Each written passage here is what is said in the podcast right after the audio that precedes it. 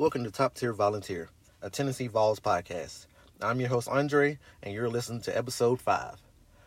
As always, I wanted to dedicate this show to my mother, Loretta Lowe, and my favorite artist, Young Dolph. So we're finally here, man. The season started. We had our first game versus Ball State on Thursday, in front of America. And we showed up pretty well. We won 59-10. And I feel like we just had an overall good showing. And, we did what we were supposed to do and got out of there with the easy W. And, of course, now we're looking on to week 2 versus Pittsburgh. Being as it's the season now, I'm going to be having a different format for the show. And it's pretty much going to be sort of the same, but not really. I'm just going to have some players of the games.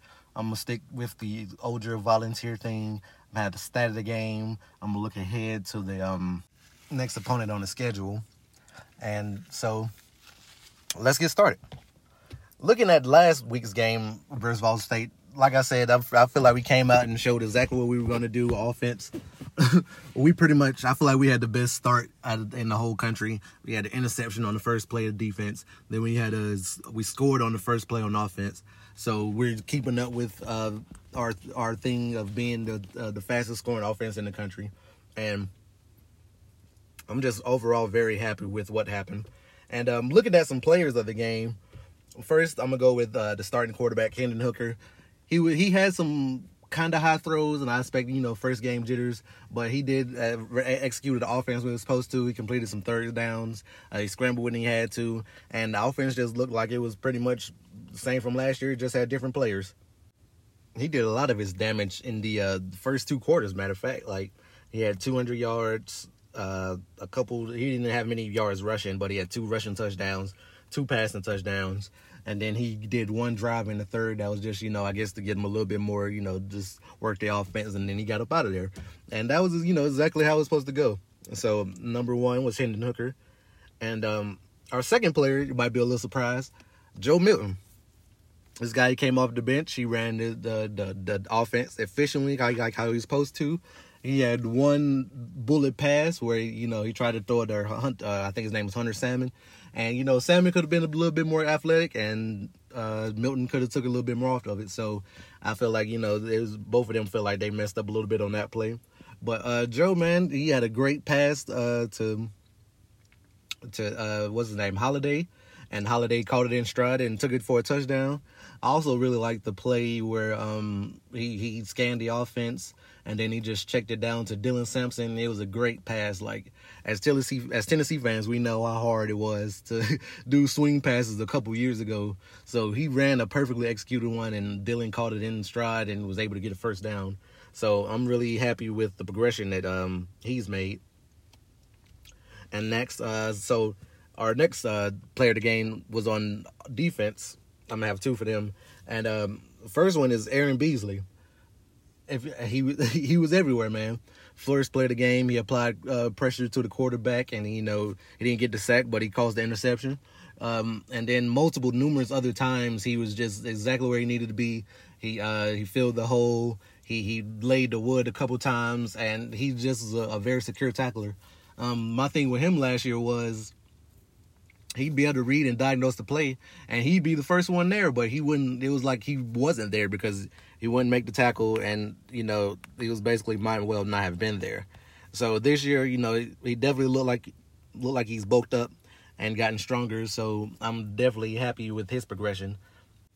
I think he had about 8 tackles, 2 solo, a couple quarterback pressures. So, it was an overall good game for him. And my other player of the game on defense was Kamal Haddon. I almost gave it to Samari McDonald, but he only got the interception and didn't really get any other tackles or anything like that. But Kamal basically looked like a shutdown corner out there. He was sticky in coverage. He got the interception.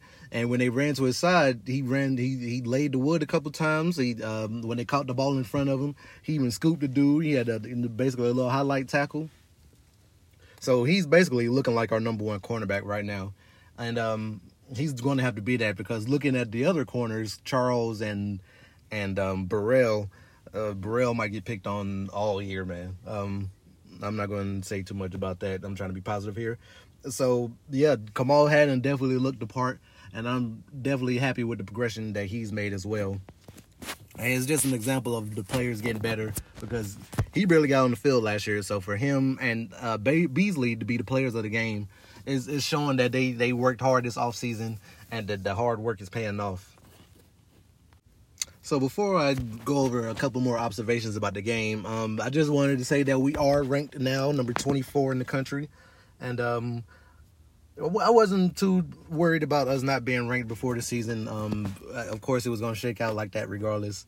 Once we won our first game, we were right there on the verge of it anyway. And, of course, some teams were going to fall, and we were going to be the ones to easily rise up. We're going to score a lot of points. We're going to look good doing it. So we're definitely going to be a media darling throughout the whole year, especially if we win a couple close games. So... just a couple observations about the game. I'm going to probably give about three for each. Three offense, three defense. And let's start. The O-line. O-line looked very solid.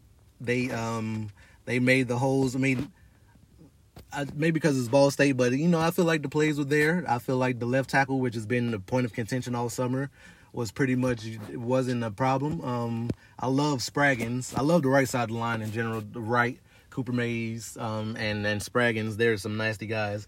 It was a one play where the dude jumped off sides and Spraggins just laid him out, you know, at the extent of his own body because he didn't care. You know, he just making sure you ain't getting to the quarterback. So O-line looked good. The skilled players, I liked everybody. Brew McCoy looked like a monster. He's bigger in person. Like, I seen him saying, you know, him and Brew were, not Brew, but him and Tillman were about the same size, but in pads, Brew looks way bigger. And I just like he high-pointed the ball on a couple plays. Once we actually try to give him the ball, you know, against Ball State, we, you know, just taking the plays as they came.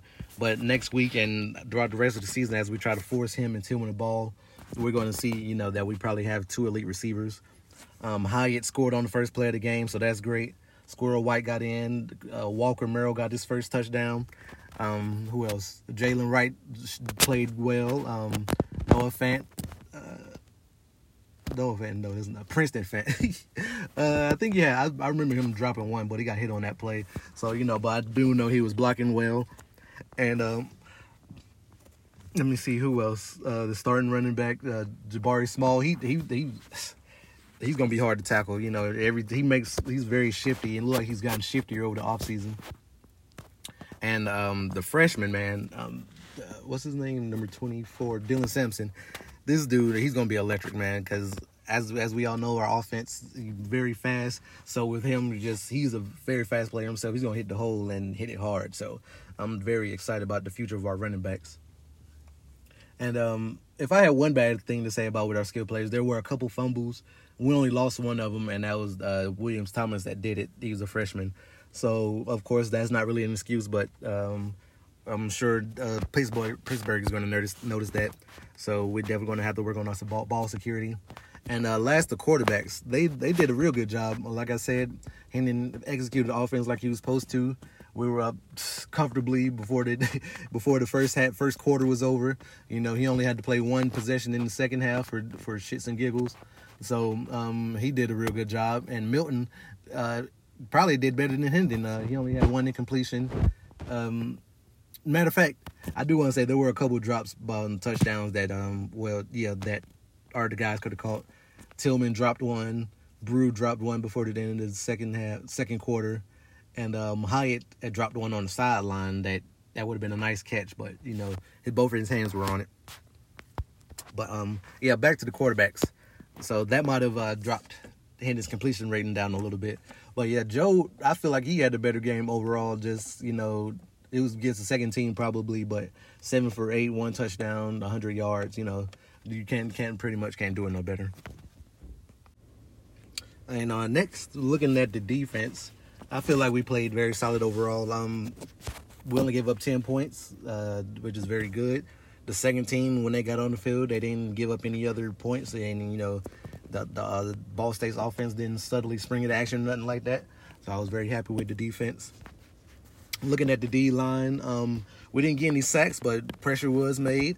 They had a shifty little running back, a shifty little white boy, but he was big, he was really decent. Matter of fact, so we were, you know, we shot the gap and stuff like that. Where I don't know how many plays, you know, statistically the defensive linemen made, but they were pretty solid. So I don't really have much to say about them. Of course, people like we didn't get any sacks, but pressure was made on both interceptions from defensive linemen. So there, what else do you want? You know, Alabama didn't get any sacks last week, and they got the best defensive player in the country. So, you know, it just happens like that sometimes.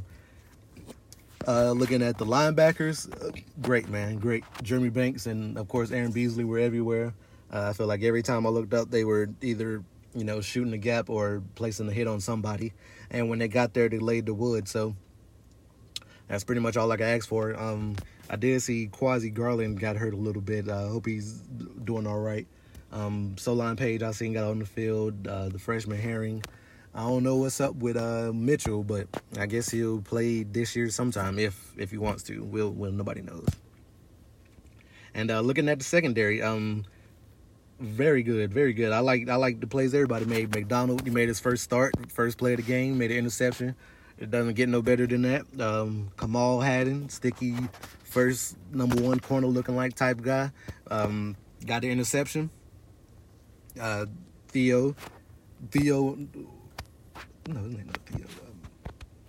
safety, Flowers. Yeah, Flowers and McCullough. McCullough definitely was everywhere. I feel like if he plays around the line of scrimmage, that's where he needs to be. Then that'll be definitely an asset for the defense in general, because he knows he's very solid when he gets there. And Flowers too. Ball State was about to score he had like number 24. He was running down the sideline, and Flowers popped him, and the dude tried to stretch the ball out and hit the ball on the pylon. You know, the dude would have had the easy touchdown if Flowers hadn't hit him, so he gets credit for that. And last person, I feel like he's the weakest link on the whole defense at this point. Burrell, there, I feel like going to be picking on him all year. I'm not going to harp on it too much. I just hope he plays better and takes the challenges that are going to come his way this year.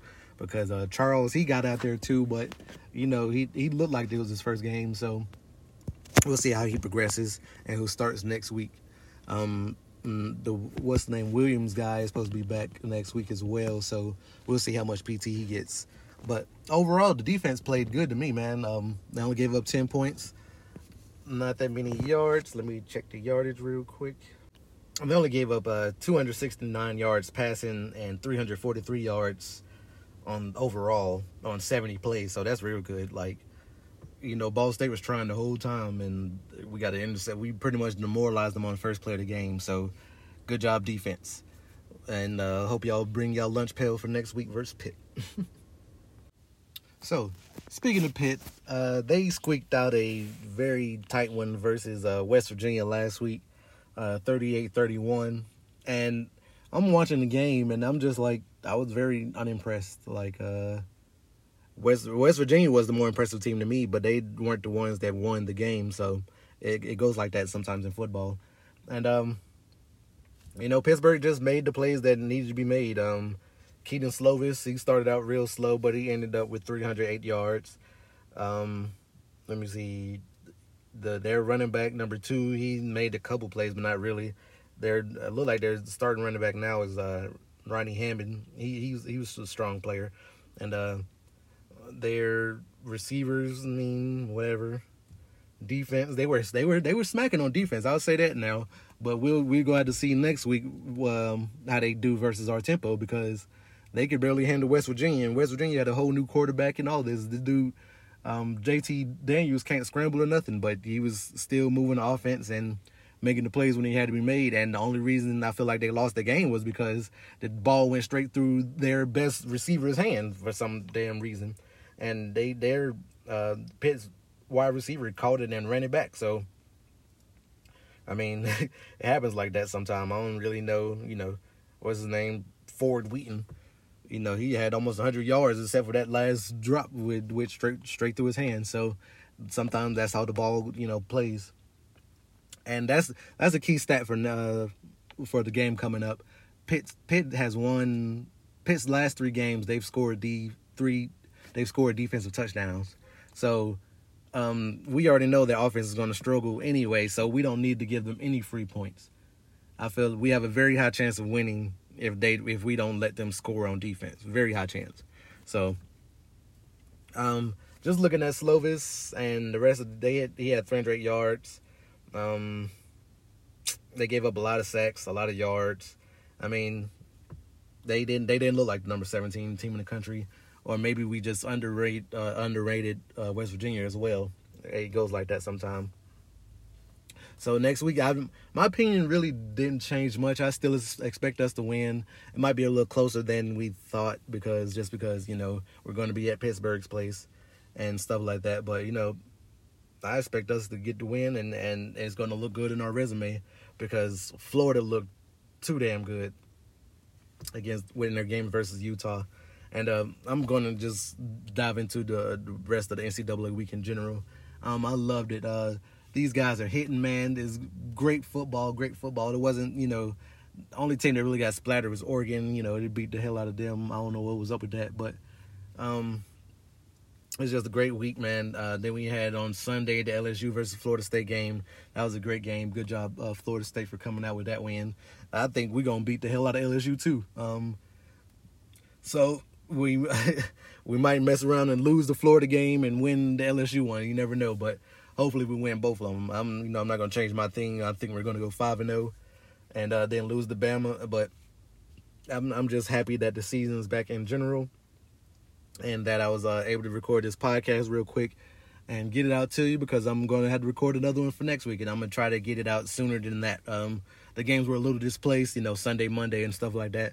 So I just wanted to wait until everything was done, and I wanted to rewatch the game and make sure I had all my stuff right before I, record it.